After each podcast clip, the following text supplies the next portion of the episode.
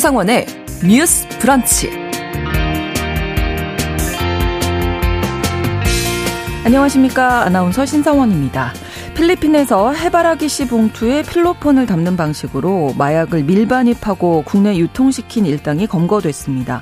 필리핀 현지의 블루라는 상선이 고수익을 미끼로 아르바이트생들을 모집해서 시가 190억 원 상당의 필로폰을 밀반입한 건데요. 이제는 우리나라가 마약 청정국이 아니라는 지적이 계속되고 있습니다. 실제로 지난 2018년부터 올해 6월까지 국내에 밀반입했다가 적발된 마약류가 시가로 환산하면 3조 원에 달한다고 하는데요. 마약 사범도 점점 어려져서 지난해 10대 마약 사범은 481명으로 나타났다고 대검찰청에서 밝힌 바도 있습니다. 오늘 첫 번째 뉴스픽에서 마약 밀반입 사건과 그 실태 함께 점검해 보겠습니다. 오늘 MG데스크에서는 자신 스스로를 분석하는 데 열심인 MG세대들에 대해서 알아보겠습니다. 자신의 스타일을 조언받는 체형 컨설팅 뿐만 아니라 몸속의 미생물을 통해서 건강 상태를 알아보거나 학창시절 생활기록부를 떼보는 게 인기라고 합니다. 미디어 캐릿이 G세대에게 자기 분석 서비스를 얼마나 해봤는지 조사했는데 참여자의 90% 이상이 이 분석 서비스를 이용했다고 응답했는데요. 지금 MZ세대는 왜 스스로를 분석하고 또 다양한 면에서 자신의 가치를 만들어가는데 열심인 건지 오늘 MZ데스크에서 직접 들어보겠습니다. 9월 20일 수요일 신성원의 뉴스 브런치 문을 열겠습니다.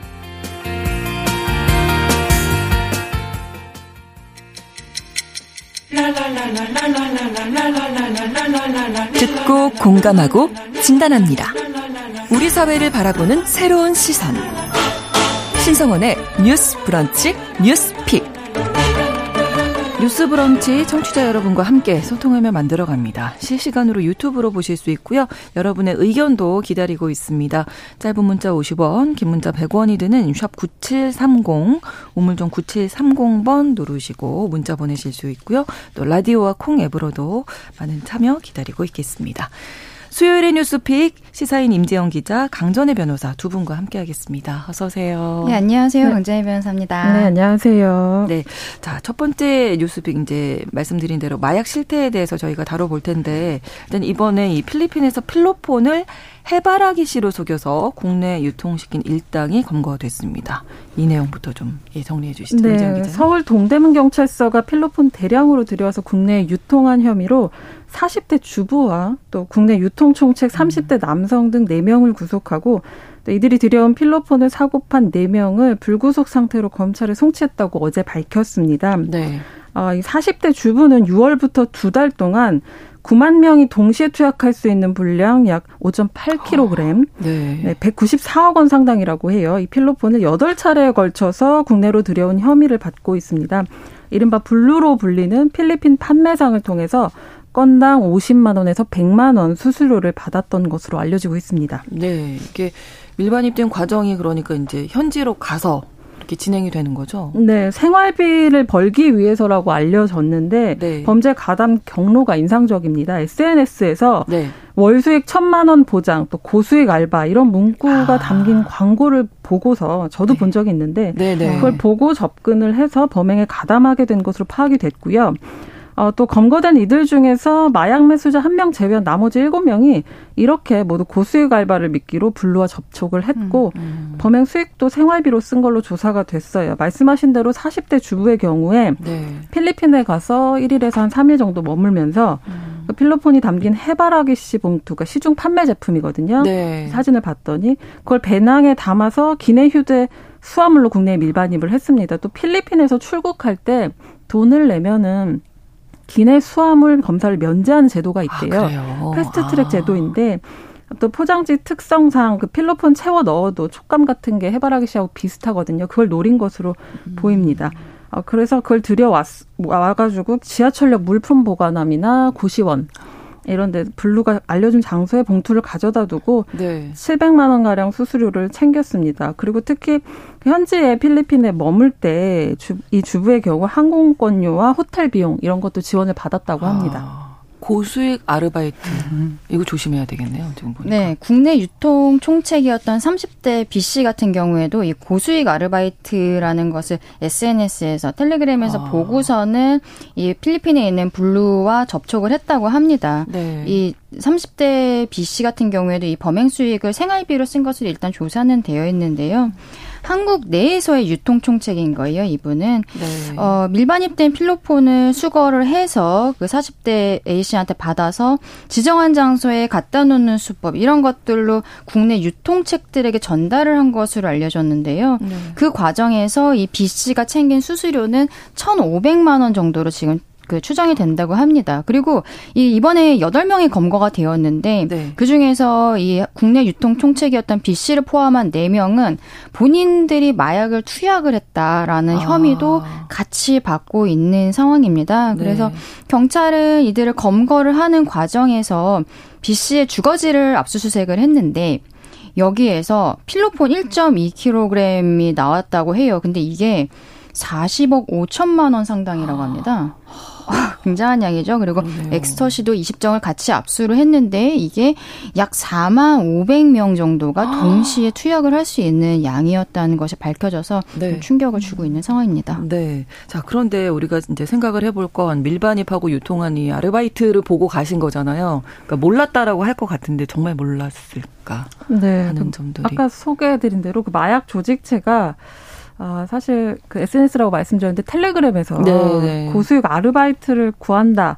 뭐 이렇게 글을 보고 연락해서 이 음. 사람들을 끌어들였다고 하거든요. 근데 네. 40대 주부 같은 경우는 경찰 조사에서는 처음에는 마약인 줄 몰랐다, 음. 운반하는 건 줄 몰랐다 이렇게 얘기를 했다가 나중에는 봉투 안에 마약이 들어있을 거라고 추측은 했다 이렇게 음. 진술을 했다고 해요. 네. 한 번도 아니고 모르기는 어려웠을 거라고 생각이 들고 체류비를 다 지원하고 뭔가를 가져가라고 했을 때는 사실은 음. 의심할 수밖에 없는 상황이긴 그렇죠. 합니다. 네. 아르바이트생이라고 지금 이제 우리 진행자님께서 네, 네. 말씀하셨지만 네. 실제로는 공범인 거죠. 그렇죠. 네. 유통책인 건데. 결과적으로. 맞습니다. 그러면 여기서 이제 처음에 몰랐다고 하잖아요. 그러다가 이제 나중에 뭐 일정 부분 인정하기도 네. 하는데 이런 게 이제 처벌하고 어떻게 연관이 되는지. 이런 거에 있어서는 마약류 관리에 관한 법률, 그 마, 약칭해서 마약류 관리법이라고 하는데요. 네네. 여기에서 규정을 하고 있습니다. 일단은 마약류 관리법의 목적은 마약 향정신성 의약품 대마 뭐 이런 원료 음. 물질의 취급과 관리를 적정하게 해서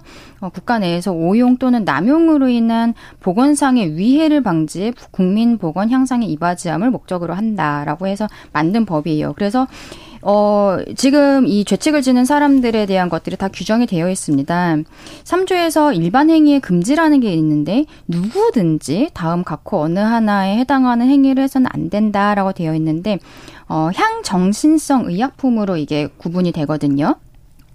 향정신성 의약품을 음. 소지하고 소유, 사용, 관리 그리고 지금 우리 이번 사건 같은 경우 수출입, 네. 제조, 매매, 뭐 매매의 알선 또는 수수하는 행위 요런 것들이 다 법에서 금지가 되어 있어요. 네. 음 그리고 이게 어 생각보다 굉장히 그 형이 높습니다. 무기 또는 5년 이상의 징역에 음. 처할 수 있다라는 것이 같은 법 58조에서 규정이 되어 있거든요. 네. 음, 향정신성 의약품에 특히 지금 이 사건은 수출입이 되기 때문에 국내에서도 아니고 외국에서 가지고 오는 것이 되기 때문에 음. 이게 굉장히 높게 처벌이 될 수 있는 거죠. 그리고 영리를 목적으로 하거나 상습적으로 이런 행위를 한 자들은 사형, 무기 또는 10년 음. 이상의 징역에 처할 수 있고 네. 그리고 미수범도 처벌을 해요. 한국에서는 기본적으로 미수범 처벌 규정이 없으면 미수는 처벌을 안 하는 게 되거든요. 근데 이 마약류 같은 경우에는 굉장히 중대한 범죄라고 이 법을 만들 때부터 봤기 때문에 미수범도 네. 처벌을 하고 심지어 미수 이전 단계가 예비 또는 음모라고 표현하거든요. 예비 또는 음모한 자도 10년 이상 10년 이하의 징역에 처한다라는 규정이 있습니다. 굉장히 형이 음, 높은 음, 상황이죠. 네, 네. 자, 그러면 지금 이 모집을 한뭐 상선이라고 우리가 부르는 네, 블루. 네, 블루. 여기는 어떻게 좀 잡을 수 있을까요? 지금 아직 안 잡힌 거죠? 여기는? 네, 지금 경찰은 이런 비슷한 수법으로 필리핀에서 마약을 밀반입해서 유통한 사람들이 한국, 그러니까 블루가 한국 내에 접촉한 사람이 또 있을 거라고 생각하고 수사 중이라고 음. 하는데, 네. 블루 같은 경우에는 필리핀 현재 체류하고 있는 상황이거든요. 네. 그래서 이 사람에 대한 아직 어, 신분 같은 게 완전히 특정이 되어 있는 상황은 아닌 것 같아요. 그래서 필리핀 수사 당국이랑 공조를 해서 수사를 할 것이다라고 알려지고 있습니다. 그럼 이런 경우에는 기본적으로 문제는 이제 통신사 텔레그램을 음. 가지고서는 연락을 한 거잖아요. 네. 여기에 대해서 기록 요청을 해야 되는데 어렵죠. 어, 텔레그램이 텔레그램은. 이제 한국 것도 아니고 필리핀 네. 것도 아니기 때문에 이런 음. 경우에는 안 해줄 가능성이 높습니다. 우리 청취자분들 많이 아시겠지만 뭐 인스타그램이라든지 또 요즘에 많이 나오는 블라인드 네. 이런 데들이 서버 자체가 한국에 있는 게 아니고 음. 대부분 뭐 미국 회사고 이런데 미국은 굉장히 사생활에 대한 보호를 강하게 그 그렇죠. 보는 나라예요. 그래서 어떤 범죄 혐의가 있다라고 해도 우리 한국에서 한국 수사 당국이 미국에 있는 지금 뭐 X라든지 텔레그램이라든지 네네. 이런 데다가 이 계정의 이용자의 정보를 특정해서 좀 알려달라라고 했을 때 알려주는 경우가 거의 없습니다. 음. 그렇지만 이제 필리핀에서 공조를 하게 되기 때문에 필리핀 현지 경찰 같은 경우에는 이 아까 40대 주부 A 씨가 블루한테 이거를 받아온 거잖아요. 그렇죠. 그렇기 때문에 이제 받아왔던 장소 같은 것을 아마 이제 A 씨한테 진술을 음. 받을 것이고 그러면 뭐 CCTV 같은 걸 해서 그 자리에 갔던 사람을 특정을 한다든지 음. 이런 형태로 해야 되는데 그거는 필리핀 수사 당국에서 좀 열심히 해줘야 되는 상황인 것 같습니다. 네, 일단 이제 경찰에서는 고수익 아르바이트 조심하라 이렇게 이야기를 하네요. 네, 아까 고액 아르바이트 모집 글에서 이 범죄 시작됐다고 소개해 드렸는데 네. 평소 저도 이 글 보면서 도대체 무슨 일이길래 이렇게 많은 음. 돈을 준다는 걸까 이런 호기심이 사실 인 적도 있었는데 네, 네. 범죄와 연관된다고 하니까 아, 좀 조심하셔야 될것 음. 같고 또 급전이 필요하거나 절박한 취약층 겨냥한 그렇죠. 것 같기도 해요. 경찰 관계자는 언론 인터뷰에서 SNS나 가상자산 등을 이용한 마약류 유통 사범을 단속하고 고액 아르바이트를 미끼로 마약 사범이 양산되는 일이 없도록 적극적으로 홍보하겠다 이렇게 밝히기도 했습니다. 아까 뭐 소개해 주셔서 월 천만 원 아르바이트 이러는데 일을 뭐 정규직해서도 어렵잖아요. 그렇죠. 사실 그러면 한번 의심을 네, 좀 지금 이게 고수익 알바라는 네. 그 SNS 상의 글을 보고서는 이 중간 책들이 접촉을 하게 된 건데요. 블루랑 이거는 기본적으로 수사 단계에서 네. 이런 고수익 알바라는 단어를 보고선 연락했다는 것 자체가 음. 어떤 불법 가능성에 대한 인지가 있었을 것이다라고 볼 가능성이 높아요. 아. 아까 그 40대 주부는 경찰에서 처음에는 이거 마약인지 몰랐어요라고 하다가 나중에 음. 진술할 때는 마약일 수도 있겠다라는 음. 생각을 했습니다라고 아까 우리 임 기자님이 말씀을 해주셨는데 네. 이거는 뭐 미필적 고의라고 해서 뭐 알 수도 있는 이런 상황이었던 거거든요. 본인이 음. 필리핀에 가서 뭔가 물건을 받아온 다음에 어 그걸 가지고서는 막 100만 원 단위의 돈을 계속 받았다. 그렇죠. 이거는 이게 무언가 정상적인 물건이 아니라는 것에 음. 대해서 알았을 가능성이 높고 근데 이거는 기본적으로 한국은 무죄 추정의 원칙이라는 게 있거든요. 그렇죠. 그렇기 때문에 이 A 씨, 그 주부 A 씨가 요거를 가져올 때 알았다라는 거에 대한 어떤 입증 책임은 그 검찰에서 지게 됩니다. 음. 그러니까 검찰에서 A 씨에 대해서 상황이라든지 그 진술이라든지 이런 거를 증거를 만들려고 노력을 하겠죠. 네.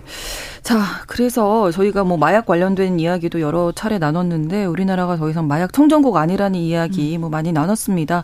실제로 국내에 밀반 입된 마약이 적발된 것만 3조 원 규모 그런데 이 3조 원이 네, 너무 엄청난 규모인데 예. 이게 약 5년 정도 적발된 것만 시가로 3조 원 규모니까 사실 네. 그렇지 않은 것까지 합하면 가늠하기가 참 어려운 아, 규모인 것 같아요. 더 이상 마약 청정국이 아니라는 말이 사실은 수십 년째 반복되고 있는 말인 것 같기는 한데요. 네, 네. 네 국회 보건복지위원회 소속 김영주 더불어민주당 의원이 최근에 법무부에서 제출받은 자료에 따르면 2018년부터 올 6월까지 국내에 밀반입했다가 적발된 마약류가 시가로 환산하면 3조 원이라는 거고요. 주로 적발된 마약류는 필로폰, 코카인, 엑스터시, 야바, 뭐 케타민, 대마초 등인데 가장 그 적발량이 많은 건 아무래도 필로폰으로 필로폰. 네.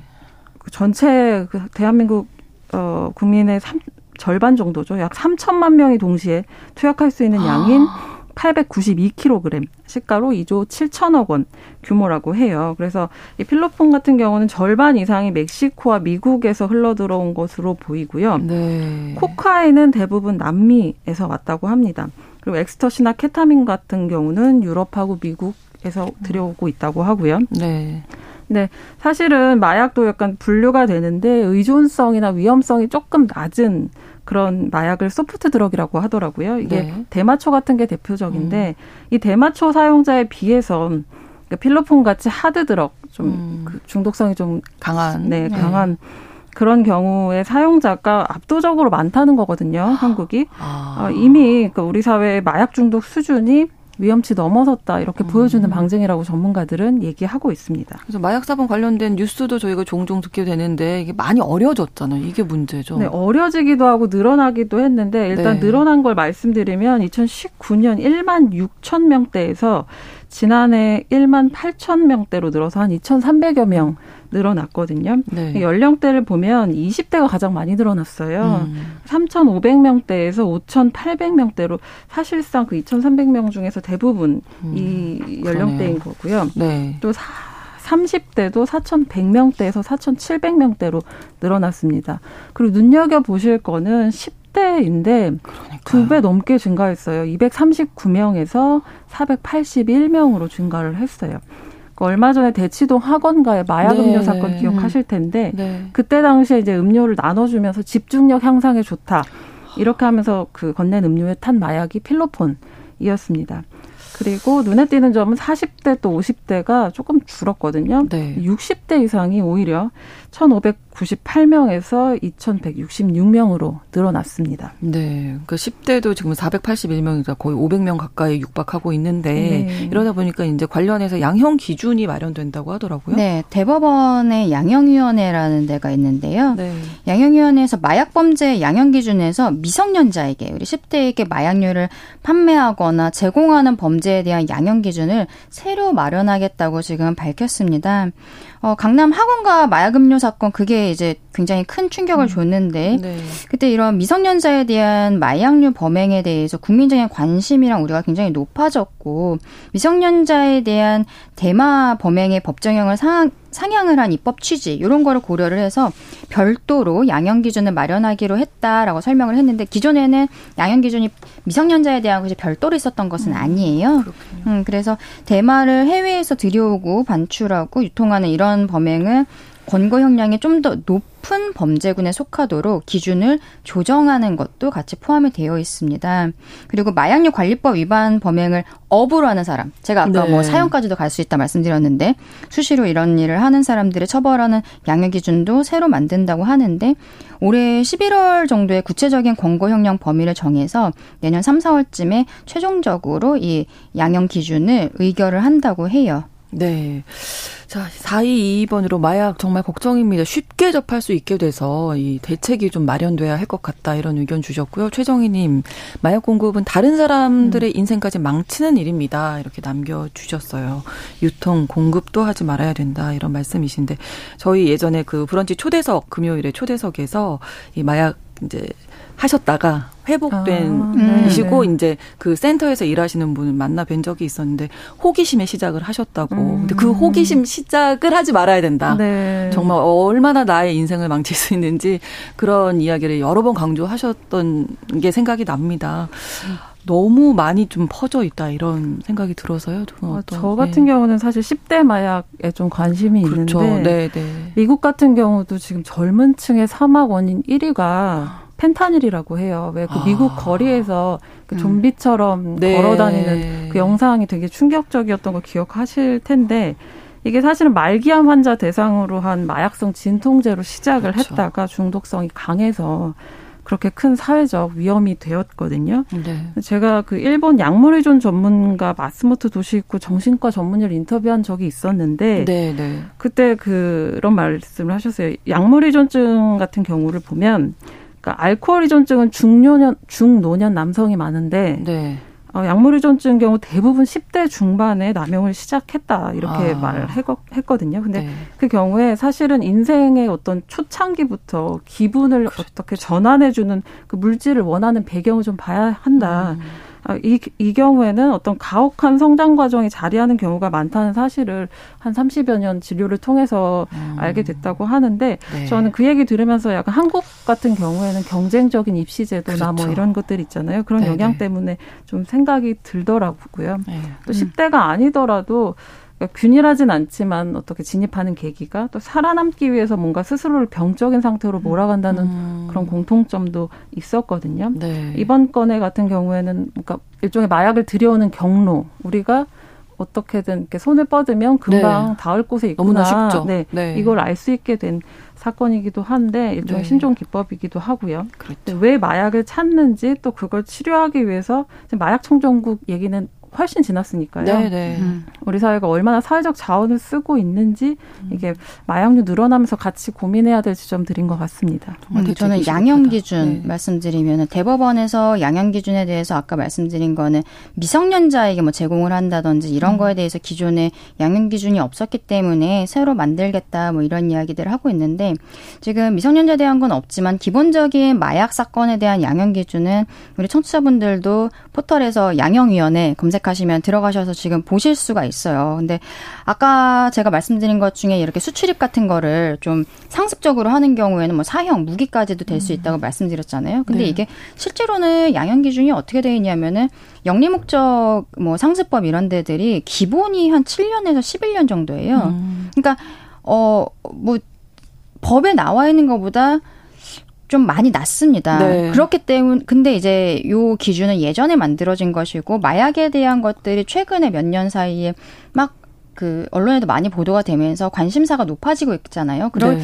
그런 경우에 양형위원회가 이제 활동을 하면서 그 당시에 그 개정을 하는 당시 어떤 국민의 법 감정이라든지 이런 그렇지. 걸 보면서 양형 기준을 높이는 거거든요. 음. 그 실제로 그 우리 송무를 할 때도 보면은 마약 범죄에 대해서 좀 아직도 관대하게 처벌되는 것들이 많아요. 우리 음. 오늘 한 이 사건 같은 경우에는 본인들이 가지고 들어오는 이런 그렇죠. 업자들인데 네. 이 투약한 사람들도 사실은 처벌이 되잖아요. 근데 투약을 한 사람들도 대부분 처음에는 그냥 집행유예 나옵니다. 음. 그리고 저는 한번 봐주는 거예요. 아. 네, 그러니까 말하자면 한번 봐주는 거고 그 다음번에 그 다시, 다시 걸리면은 네네. 그때는 뭐 징역을 살아도 그렇게 길게 살지 않거든요. 우리 뭐 음. 연예인들이나 뭐 맞아요. 사회적으로 물리 무리 네. 일으키는 분들이 처음에 초범이다 하면은 들어가는 거 보셨습니까? 없어요. 듣고 보니까 이게 진짜 많은 처벌이 그 투약하는 사람에 대한 처벌이 일단 첫 번째는 거의 봐준다는 게 국민들이 알고 있기 때문에 한 번쯤 마약을 해볼까라는 생각을 하는 거고, 음. 그러니까 이 업자들이 이렇게 대량 해외에서도 마약을 들여오는 건데, 기본적으로 오늘은 뭐 사실 주제는 이 업자들에 대한 문제지만 투약한 사람들이 이거를 가볍게 다가가지 못하게 하는 그렇죠. 이런 음. 투약한 사람들에 대한 처벌도 수위가 조금 음. 더 높아져야 되지 않을까 저는 좀 그런 생각도 했습니다. 어, 그러면 수요가 사라지면 이제 공급도 이렇게 많이 되지는 그렇죠. 않을 테니까요. 네, 그런 부분들.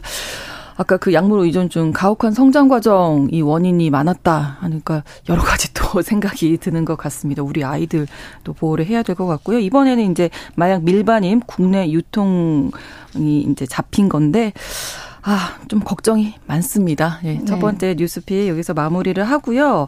두 번째도 이제 앞서서 저희가 SNS 관련 얘기 많이 했는데 저희 그 2020년 즈음에 N번방 사건이 알려지면서 온라인 성착취, 디지털 성범죄 이런 심각성이 많이 공론화됐었죠.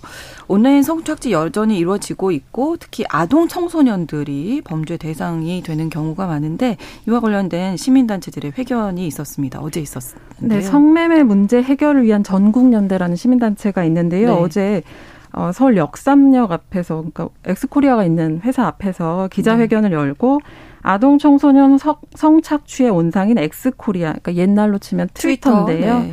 성착취 피해를 더 이상 묵인하지 말라고 음. 주장을 했습니다. 좀 더 자세히 뒤에 말씀드리겠지만, 네. 어, 지금 신고된 아동 청소년 성착취물 중 65%가 SNS X에서 발생한 것으로 나타났다고 해요. 아, 그래서 X를 음. 향해서 플랫폼의 관리 감독 책임을 다하라고 음. 촉구하고 나섰습니다. 네. 어, 전국영대는 지난 2020 지난 2020년에 텔레그램 엠번방 사건을 통해서 전 국민이 온라인에서 일어나는 성착취 실태와 심각성을 알게 됐다면서 네. 그러나 만 3년 지난 현재에도 온라인에서 일어나는 성착취가 여전히 심각한 상태라고 말했다고 합니다. 자세한 실태에 대한 이야기 잠시 후 2부에서 나누겠습니다. 11시 30분부터 일부 지역에서는 해당 지역 방송 보내드립니다.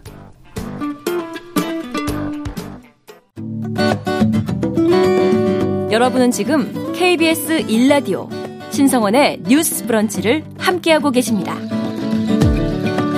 아동 청소년들에 대한 성착취의 범죄의 온상이 SNS 플랫폼이다. 어제 이런 기자회견이 있었고요. 그러니까 우리가 익숙하게 사용하고 있는 SNS를 통해서 여러 가지 범죄가 일어날 수 있다는 건데 그 실태를 좀 더 말씀해 주시죠. 어제 나왔던 얘기. 네, 어제 단체 주장에 따르면 네. X가 그러니까 성착취 유인 또 광고 알선 계정 또 게시물이 그 수를 추산하기도 어려울 만큼 아. 매분 매초 단위로 업데이트되고 있다 이렇게 얘기를 하고 있고요. 네. 특히 아동 청소년들이 담배나 술을 대리 어, 아, 아동 청소년들에게 네. 담배나 술을 대리 구매해 주겠다면서 유인하고 정서적으로 취약한 자해계, 일탈계를 대상으로 그루밍하는 방식으로 더 교묘하게 성착취로 유인하고 있다고 비판을 했는데 자해계가 뭐냐면 자해 계정의 줄임말이고요. 아, 네. 네. 자해하는 이미지를 올리는 계정입니다. 그리고 일탈계는 노출 사진, 영상, 사진이나 영상을 음. 올리는 계정이거든요. 그러니까 운영을 청소년들이 하고 있는데 그, 어. 그 아동 청소년들이 이제 대상이 되고 있는 거죠. 5년 음. 전만 해도 대부분 국내 일탈계가 이용했던 어떤 SNS가 텀블러였다고 해요. 근데 이제 아. 미국 회사기도 하고 미국 법률의 규제를 받고 있기 때문에 어, 별다른 조치가 없었다가 네. 2018년부터 음란물을 본격적으로 규제를 하기 시작했어요. 그 불법 촬영물이나 아동 성착취물이 너무 많이 증가하면서 그래서 이후 텀블러의 많은 일탈계들이 트위터로 옮겨왔다고 아, 당시 트위터로 옮겨왔다고 음. 합니다. 아, 그렇지만 트위터 같은 경우에는 그런 요소들을 규제하지 않았고 이제 X로 넘어온 건데요. 어, 사실 어, 그 일론 머스크가 트위터를 인수한 다음에 네. 지난해 말이었죠. 아동 성착취물을 없애는 것이 최우선 과제다 이렇게 선언을 음. 하기도 했었거든요. 네. 그런데 오, 머스크가 트위터 인수 직후에 오히려 콘텐츠 감시 관련 업무를 담당해온 직원 대부분을 해고했고요.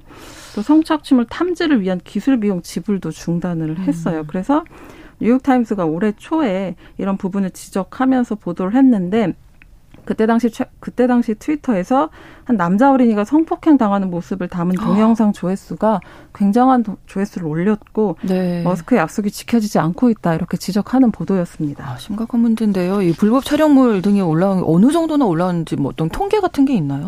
네, 지난해 7월에 나온 통계가 있었는데요. 87개 인터넷 사업자가 방송통신위원회에 제출한 불법 촬영물 등의 처리에 관한 투명성 보고서라는 게 있었습니다. 네. 요거에 이 보고서에 따르면은 불법 촬영물, 허위 영상물, 아동 청소년 성착취물 이런 게 신고 자체가 14,935건이었다고 해요. 근데 음. 꽤 많죠. 근데 네. 이 중에서 X에서 일어난 사건이 9,647건으로 전체의 65%를 차지를 하고 있습니다. 굉장히 많죠. 음. 그러니까 어저께 기자회견 같은 경우에도 X의 한국 그 지사 앞에서 이 기자회견이 있었던 게 X의 그 비중이 너무 높아서 그 회사 앞에서 했었던 것으로 음. 보여지는데요. 작년 5월에서 10월 사이에 X에서 있었던 아동 청소년 성착취 계정과 게시글이 그 신고된 게 325건이었어요. 근데 네. 신고에 대한 조치가 이뤄진 게 37건밖에 되지 않았다는 게 밝혀졌고, 그리고 조치가 취해진 37건도 대부분 계정의 일시 정지, 정도 수준에 아. 그쳤다라는 것도 알려져서 그것도 어제 기자회견에서 그 단체에서 문제 제기를 하고 있는 부분입니다. 신고를 해도 뭐 바뀌는 게 별로 없다 이렇게 느끼시겠는데요, 그러면? 그렇죠. X는 이제 과거 트위터인데 미국 회사잖아요. 그래서 그렇죠. 우리 법에서 뭐 이래라 저래라 하기가 음. 어려운 거죠. 우리가 조금 아까 첫 번째 이슈로 다뤘던 마약에서도 그렇죠. 텔레그램을 통해서 네. 이게 이루어졌는데 텔레그램이 텔레그램 한국 회사가 아니다. 보니까 네, 그것도 네. 가져오기가 어렵다라는 걸 음. 말씀드렸잖아요.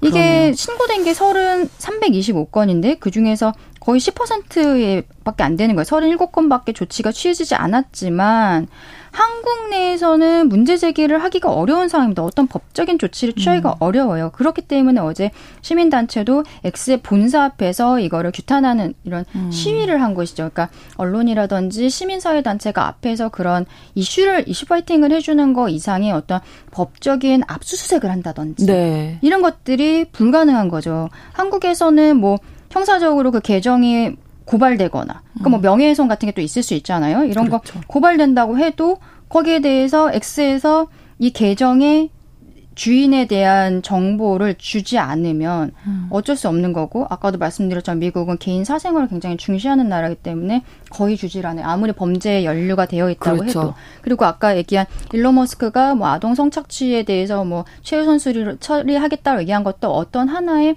CEO로서의 방침을 이야기한 것이지 그게 뭐 미국 법에 따른다라거나 뭐 음. 뭐 이런 것들은 아니기 때문에 말하자면 강제할 방법은 없다. 그렇게 아, 보셔야 될 것 같습니다. 답답하네요. 근데 서울시 조사에 따르면 카카오톡 같은 우리 다른 SNS를 음. 통해서도 성범죄로 유인이 된다 이런 발표가 있었네요. 네, 청소년들이 가장 많이 이용하는 어떤 플랫폼이 관련 범죄 노출 확률이 음. 높은 것 같아요. 그렇죠. 서울시 따르면 그 아동 청소년 유인에 이용된 플랫폼으로 카카오톡이 40.6% 음. 차지해서 가장 컸고요. 또 랜덤 채팅 앱하고 X가 30 퍼센트대로 비슷합니다. 여기도 X가 또 나오는군요. 네네. 네. 음. 그리고 1대1 대화 플랫폼 역시 카카오톡이 절반을 차지하고요. 인스타그램, 네. 라인 순서였습니다. 이번 조사는 서울과 수도권 성착취 피해 아동 청소년 지원 기관과 청소년 복지 시설을 이용한 만 11세에서 19세 197명 대상으로 이루어졌거든요. 네. 네, 이렇게 채팅 앱 어플리케이션 중심에서 이제 SNS 1대1 대화 이렇게 사실상 더 폭넓어진 거죠. 그렇죠. 카톡 대화방 에서 1대1 채팅방 이렇게 가는 거니까요. 확장되고 있는 것 같습니다. 네. SNS를 이제 우리 아이들, 음, 저 같은 경우는 이제 휴대폰을 사달라고 그러는데 이런 뉴스를 너무 많이 듣다 보니까 네. 좀 어렵습니다. 예. SNS를 통한 유인 범죄 좀 어떻게 막아야 할지 뭐 사용 연령 점점 더 낮아지고 있고 음. 플랫폼은 더 늘어나지 않겠어요? 뭐 어떤 네. 법적인 장치가 좀 필요하겠다. 그러니까 10대들이 가장 많이 쓰는 게 카카오톡이다라고 말씀을 하셨는데 그이 범죄 온상이 되고 네, 있는 네, 네. 그거는 어떻게 보면은 대부분의 국민들이 카카오톡을 쓰기 때문에 이 불법 행위를 하고 있는 업자들 입장에서는 사람이 많은 그 SNS로 네. 예, 음. 들어가는 거죠. 음. 그래서 이것들을 어떤 플랫폼 사업자가 좀 관리를 제대로 해야 되는 게 아니냐라는 이야기들을 하는 건데 네. 근데 또 다시 생각을 해보면 플랫폼 사업자 같은 경우에는 사기업이거든요. 네. 네 그래서 우리가 지난주에 그 알바 사이트에서 이제 네, 네. 성적인 문제가 있었던 사건 음. 할 때도 그때 알바 사이트 같은 경우에도 어떤 형사적인 문제가 됐을 때 그 사이트를 경찰에서 그 통지해주는 시스템 자체도 없는 거예요. 음. 그러면서 이 플랫폼 사업자에게만 계속적으로 이렇게 책임을 지우는 것도 사실은 쉽지가 않은 상황인 거죠. 음, 또 하여튼 이번 사건에 있어서는 어 10대에 대한 문제들이 되게 크게 나오는데 그렇죠. 네. 요거 통계를 하나 말씀드려야 될 것 같아요. 이 조사 응답, 응답자 중에서 22.3%는 온라인을 통한 성착취 피해를 겪었다라고 아, 이야기를 어. 하고 있거든요. 네. 이게 성관계 음. 유사성행위를 요구받은 아동 청소년의 37%가 어떤 문제가 있었냐면 신체 촬영물이 유포되거나 음. 유포하겠다는 협박을 받았다라는 거예요. 네. 근데 이, 이런 것들이 카카오톡이라든지 이런 SNS상에서 일어나게 되는 거죠. 그래서 이러한 특히 지금 사건 같은 경우는 아동 청소년과 관련한 사건이기 때문에 조금 더 관리 감독이 철저해져야 된다라고 하지만 음, 네. 근데 방법이? 카카오톡이든 음. 뭐 X든 간에 다 사기업이기 때문에 현실적으로 쉬운 일은 아니다. 우리가 생각하는 것만큼 그런 것은 좀 있습니다. 네, 임지영 기자님. 아, 근데 저는 이게 범죄 온상이 되는 주요 플랫폼 같은 경우에는 뭐 성인은 잘 모르겠지만 아동 청소년 대상 관련해서는 좀 더 엄격하게 제한할 음. 필요가 있어 보이는데 네. 말씀하신 대로 미국 사기업이 있고 이런 어려움이 있는 것 같아요. 어, 근데 일어난 범죄에 대해서 뭔가를 요구하기는 어렵지만 선행적으로 어떤 규제를 하고 있는 국가들이 있거든요. 이런 것들 좀 참고할 필요는 있는 것 같아요. 최근에 그 영상 플랫폼 틱톡이 네. 아동 개인정보 보호 관련 법 위반으로 이후로부터 4,900억 원 가량 굉장히 큰 과징금을 부과받았거든요. 내용을 보면 이게 성착취하고는 관련은 없지만 16세 미만 이용자가 계정을 만들 때 기본 설정을 공개로 해뒀다는 것. 음. 그러니까 이거는 다른 사용자가 나이 같은 개인 정보를 알 수 있게 되는 네. 거죠. 음. 그거 아니면 또 계정 가족 연결을 할 수 있는데 실제 부모나 보호자인지 검증하는 장치가 없었다는 점 이런 음. 것들을 들어서 엄청나게 큰 과징금을 부과했어요. 이게 사실은 미성년자 보호의 측면에서 엄격한 조치를 취한 거거든요. 음. 이유 같은 경우는 이런 거를 할 수 있는 법적인 근거가 있는 거겠죠. 네. 그리고 호주 같은 경우도 올해 초에 틱톡 틱톡 또 트위터 같은 SNS에 아동 성학대 관련 콘텐츠들이 너무 많이 퍼지니까 음. 대책 마련을 요구를 했는데 이 성학대 콘텐츠를 어떻게 감지하고 제거할지 음. 그 구체적인 대응 방안을 내놓지 못하면 하루 최대 70만 호주 달러의 벌금을 물게 음. 물겠다 이런 식으로 접근을 하기도 했어요. 그러니까 아동 청소년의 경우에는 이제 범죄 타깃이 될 수 있는 여지를 엄격하게 제한하는 방안에 대해서 음. 조금 더 어, 좀 적극적으로 논의를 해봐야 될 것 같아요. 네. 제가 조금 아까 이제 네.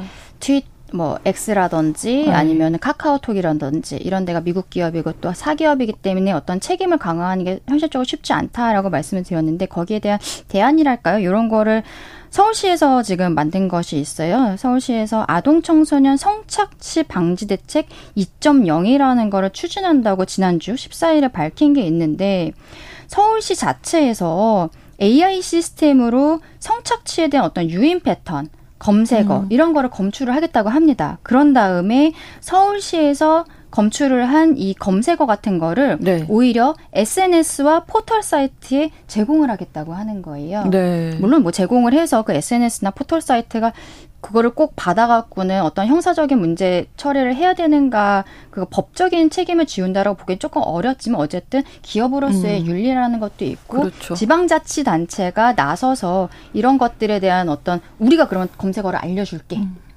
그것까지 하겠다는 것도 좀 진일보한 음. 상황이지 않을까라는 생각이 좀 듭니다. 네, 아무튼 앞서서 다뤘던 마약, 뭐 유통 이런 것도 그렇고 성범죄도 SNS를 통해 이루어지는 경우가 많다고 이제 네. 통계에서도 네. 나오다 보니까 어른들이 아이들 보호해야죠. 네, 대책을 좀 촘촘히 마련을 해야 할 것 같습니다. 쉽게 넘길 일 아닌 것 같습니다. 수요일의 네. 뉴스픽 강전혜 변호사, 시사인 임지영 기자 두 분과 함께했습니다. 고맙습니다. 네, 감사합니다. 고맙습니다. 신성원의 뉴스 브런치는 여러분과 함께합니다. 짧은 문자 50원, 긴 문자 100원이들은 9730. 무료인 콩앱과 일라디오 유튜브를 통해 참여해주세요.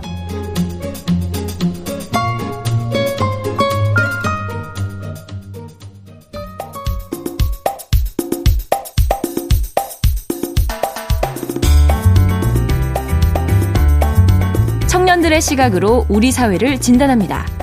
뉴스 브런치 MZ 데스크.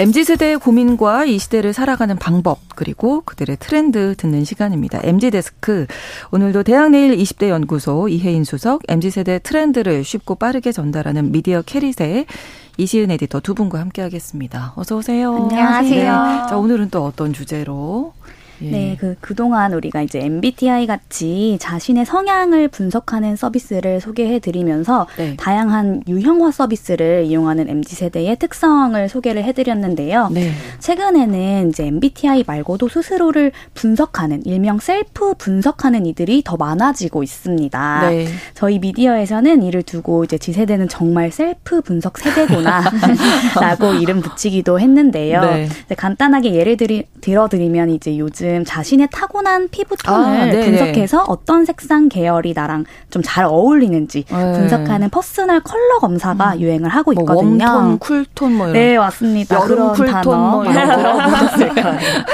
근데 이제 스스로를 나노 단위로 분석하는 서비스가 이뿐만이 아닙니다. 네. 이제 요즘 이제 Z세대가 어떤 셀프 분석을 하는지 함께 알아보고자 합니다. 지세대가 보니까 나를 정말 잘 알고 싶은가 봐요. 음. 나에 대해서 정확하게. 맞습니다. 네.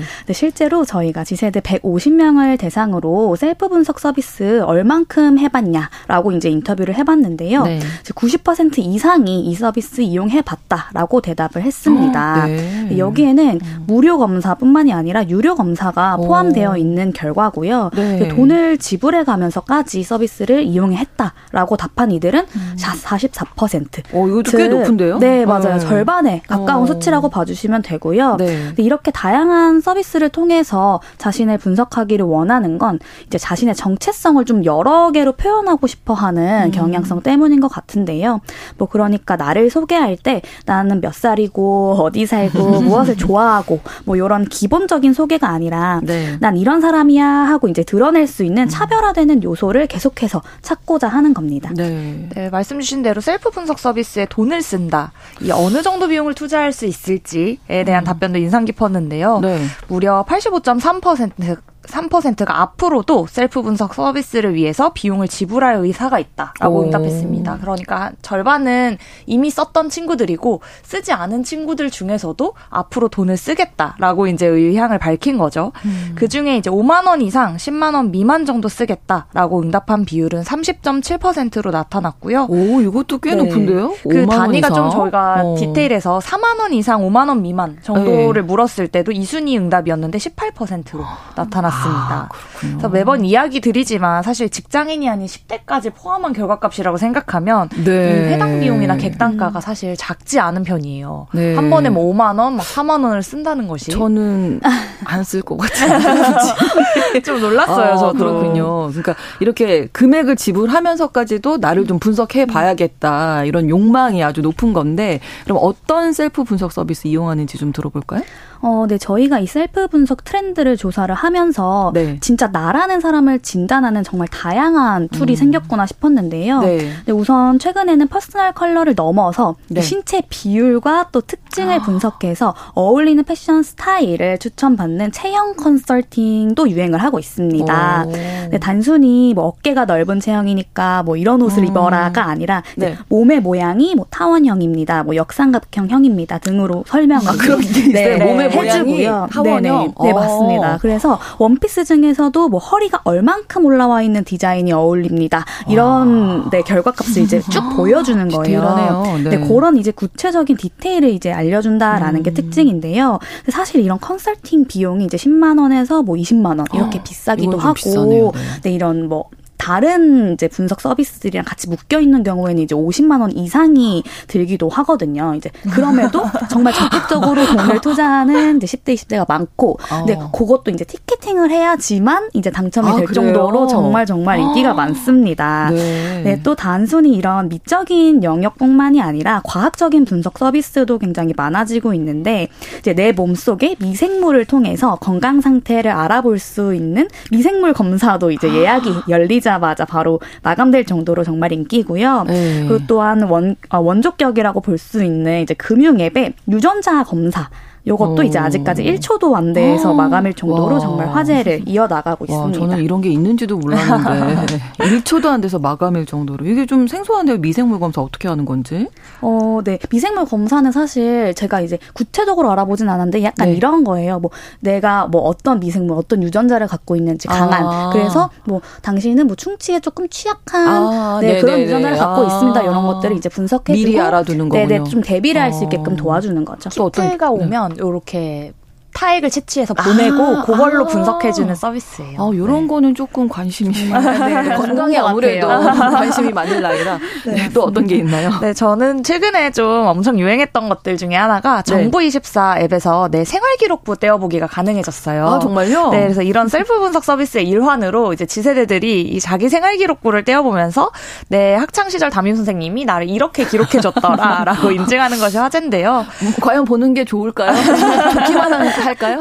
그래서 그걸 통해서 이제 내 캐릭터를 파악하는 것 같은데 아. 신기한 점은 사실 앞서 말한 것들과 다 공통되는데 이 네. 셀프 분석 서비스들이 MBTI처럼 나의 응답으로 구성되기보다는 음. 확실한 데이터 뭐 전문가, 다른 사람들이 어떻게 나를 평가했냐 네. 등의 객관성을 유지하려고 한다는 점이에요. 그러니까 생활기록부도 담임 선생님이라는 존재가 나를 이렇게 평가했다. 음, 객관적으로. 그렇죠. 이런 점에서 이 셀프 분석 서비스와 일맥상통해서 음. 이제 유행이 됐다고 볼 수 있습니다. 네. 또 어떤 게 있을까요? 그리고 또 얼굴형이나 골격 같이 이제 개인 신체적 특징을 하나하나 이제 분석하고 전문가에게 피드백을 받는 헤어 컨설팅도 아, 유행하고 네. 있는데요. 중요하죠. 네, 이제 뭐 몸뿐만 아니라 이제 얼굴형이 계란형이나 땅콩형이냐 등에 따라서 사실 어울리는 머리가 굉장히 다르고 맞아요. 네 광대 턱 모양 뭐 상중 하안부 비율까지 따져가지고 내 얼굴형에 정말 가장 잘 어울리는 스타일을 추천을 해줍니다. 음.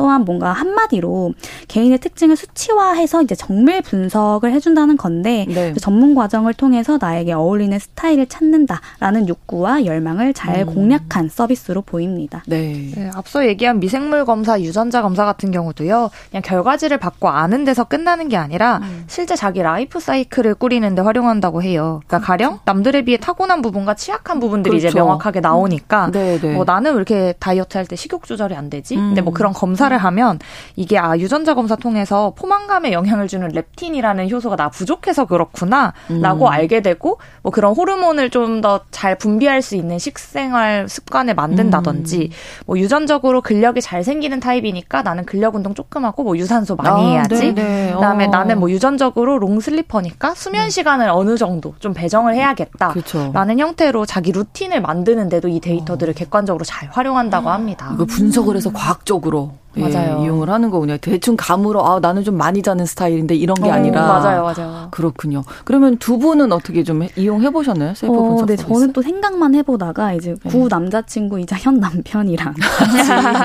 이제 네. personal 네. 컬러 서비스를 받아본 어. 적이 있어요. 네. 이제 이게 한 뭐 1인당 7만 원도 있고 뭐 14만 음. 원도 있고 이래요. 약간 cool tone이신 것 같아요. 오, 맞아요. 그래서 저는 이제 얼굴빛에 따라서 다른가 이 생각을 네. 했는데 제가 네. 이제 cool tone으로 진단이 아, 된 그러, 거예요. 그래 보이세요. 네, 네. 저는 사실 뭐 저는 그렇지 않다고 생각을 해서 음. warm tone 계열의 옷이 굉장히 많았는데 아. 이제 그것들이 어 손이 안 가는 이유가 있었구나라고 아. 이제 알게 된 고장 이제 다 네, 바꾸시고 네, 경험이 있고요. 그래서 생각을 해보니까 이제 돈을 써서 돈을 더 쓰게 되는 구조다. 네, 이제 그런 경험이 있었는데 저는 네. 또 후회하지는 않습니다. 예, 네. 어, 이해해 주셔서. 아, 네, 저는 음. 유전자 검사 서비스 한번 이용해서 그거 음. 가지고 이제 저를 음. 좀 새롭게 알게 된 게 많았는데 네. 뭐 그런 것들이 있었어요. 뭐 다이어트를 음. 하는 데 있어서 먹는 대로 잘 찌는 체질이라 좋은 건 아니었어요. 모태 비만 아. 유전자가 있는데 아. 근데 근력 운동에 의한 효과를 되게 많이 보는 타입이라 저는 어. 잘 먹고 운동 많이, 많이 운동해야 되는 어. 그래서 약간 운동 루틴을 가지게 됐고 전 어. 너무 놀랐던 게 네. 앞서 네. 20만 원씩 하는 이런 헤어 컨설팅 서비스들 있잖아요. 네.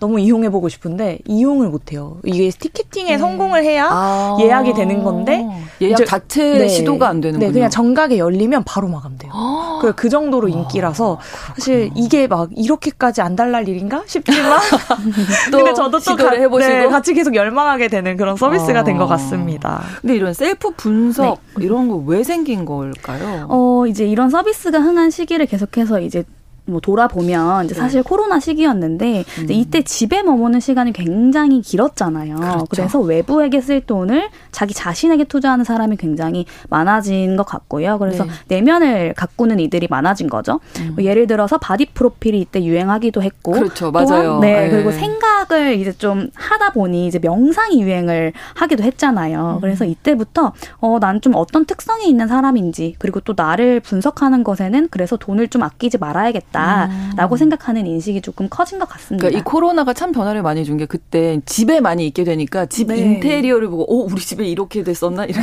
집 인테리어 비용 많이들 맞아요, 쓰신다고 맞아요. 이 얘기도 많이 들었는데 맞아요. 같은 맥락에서 이제 나한테 집중하는 거죠. 네, 외부의 친구들 보고 외부에만 시선을 돌렸다가 이제 나에게로 시선을 돌리는 계기가 됐었다 이런 생각이 드네요. 네, 네. 맞아요. 네. 그래서 그쯤부터 self branding이라는 단어들이 엄청 많이 떴습니다. 네. 저희가 지난번에 10대가 미디어와 AI AI를 활용해서 브랜드를 창업하기도 음. 한다라는 이야기 소개해드렸는데요. 네. 이런 personal branding 열풍이 좀 나만의 이미지를 만드는 욕구에 좀 더 불을 음. 지폈다라고 보고도 있습니다. 네. 이런 personal branding 유행하면서 나를 대표하는 캐릭터나 이미지를 좀 일관되게 좀 통일성 있게 만들기 위해서 다양한 서비스를 이용하면서 음. 다면적으로 좀 나를 알아본다라는 개념으로 이런 서비스들을 이용한다고 하고요. 네. 실제 이제 진단으로 끝나는 게 아니라 뭐 personal color 아까 받으셨다고 했는데 이러면 나의 취업 포트폴리오 같은 것도 그런 색으로 만든다든지 아. 뭐 내 옷차림에 당장 반영을 한다든지 그렇죠. 이렇게 실생활에 적용하면서 음. 나를 가꾸고 있다라고 봐주실 수 있을 것 같습니다. 네. 어, 근데 또 앞서 설명드린 사례가 또 다 모두 셀프 캐해라는 이제 요즘 놀이 문화로도 좀 볼 수 있을 것 같거든요. 뭐예요? 셀프 캐해? 어, 네. 스스로의 이제 나의 캐릭터를 해석한다라는 아, 말을 줄여서 이제 셀프 캐해. 맞아요. 그렇게 부르는데. 다 줄이네요. 네. 아, 뭐 예를 들면 들면 이전부터 있었던 문화인 뭐 혈액형으로 나의 캐릭터를 음. 정해본 경험들이 다들 있으시잖아요. 네, 이제 네. 그런 거예요. 그래서 뭐 MBTI를 통해서 나를 이제 분석하고 그런 건데 음. 이제 지금까지 설명드린 이런 서비스들이 어찌 보면 셀프 캐해를 위한 나의 이제 놀이라고 음. 봐주시면 될 것 같습니다. 뭐 이런 것들을 잘 이용한 브랜드 사례 있으면 좀 얘기해 주시죠. 네, 최근 팝업 스토어 같은 데서도 이런 테스트를 적용해서 많이 꾸리고 있는데요. 네. 테스트 결과에 맞춰서 나만의 16개 media art wall이 준비 된 팝업들도 있었습니다. 네. 뿐만 아니라 뭐 간식, 향 경험을 설계해서 팝업 스토어를 한 사람이 들어가는데 계속 다른 경험이 제공되는 거예요. 오. 그래서 아나운서님이 경험하신 팝업 스토어와 제가 음. 경험한 팝업 스토어가 다를 수 있는 거죠. 그래서 뭐 이런 것들도 있었고 이제 과일 품종 같은 것들 굉장히 디테일하게 따지는 소비자들이 많아져서 예. 이런 것들이 F&B에서는 좀 상수가 되기도 합니다. 아. 케첩으로 유명한 한 브랜드에서는 그 네. 순종 품종 토마토라는 게 있대요. 그러니까 우리가 보는 토마토 말고도 음. 모양이 다르거나 끝이 뾰족하거나 아. 뭐 올록볼록하게 생기거나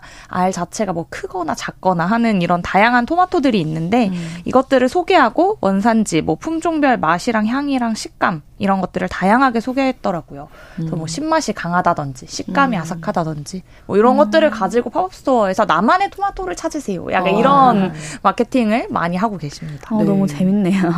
네, 저는 또 4년 연속해서 이제 Z세대 사이에서 정말 주말 시간은 매진될 정도로 인기인 전시에 대해서 음. 좀 소개를 해드리고 싶은데 네. 어, Random Diversity라고 이제 내가 느끼는 감정을 이제 분석해 주는 거예요. 오. 그래서 그 감정을 분석해서 뭐 네. 뭐 뇌파로 분석을 하는데요. 이제 네. 요걸 이제 색상으로 추출을 해주는 체험 전시를 이제 진행을 합니다. 음. 뭐 쉽게 설명해서 이제 전시에 이제 가요. 그러면 어떤 공간에서 머리에 이제 특정 기기를 쓰고 아. 감정을 분석해 주는 공간이 있거든요. 네. 그래서 거기에서 이제 특정 이미지를 보고 몇 분 이상 보고 이제 그에 따라서 그 사람이 느끼는 이제 그런 감정들을 뇌파로 분석해서 액체로 이제 투명한 액체에 색소를 배합 해주는 아. 식인데 그래서 이제 어떤 사람들은 내가 좋아하는 아이돌을 보고 이제 보라 보라색 색소가 나오기도 아, 하고요. 네. 그리고 어떤 사람들은 자신이 좋아하는 바다 이미지를 보고 또 뭐 핑크색이나 음. 뭐 그런 민트색 색소가 나오기도 해요. 네. 근데 요거를 또 마지막에는 예쁜 병에 담아줍니다. 그래서 이제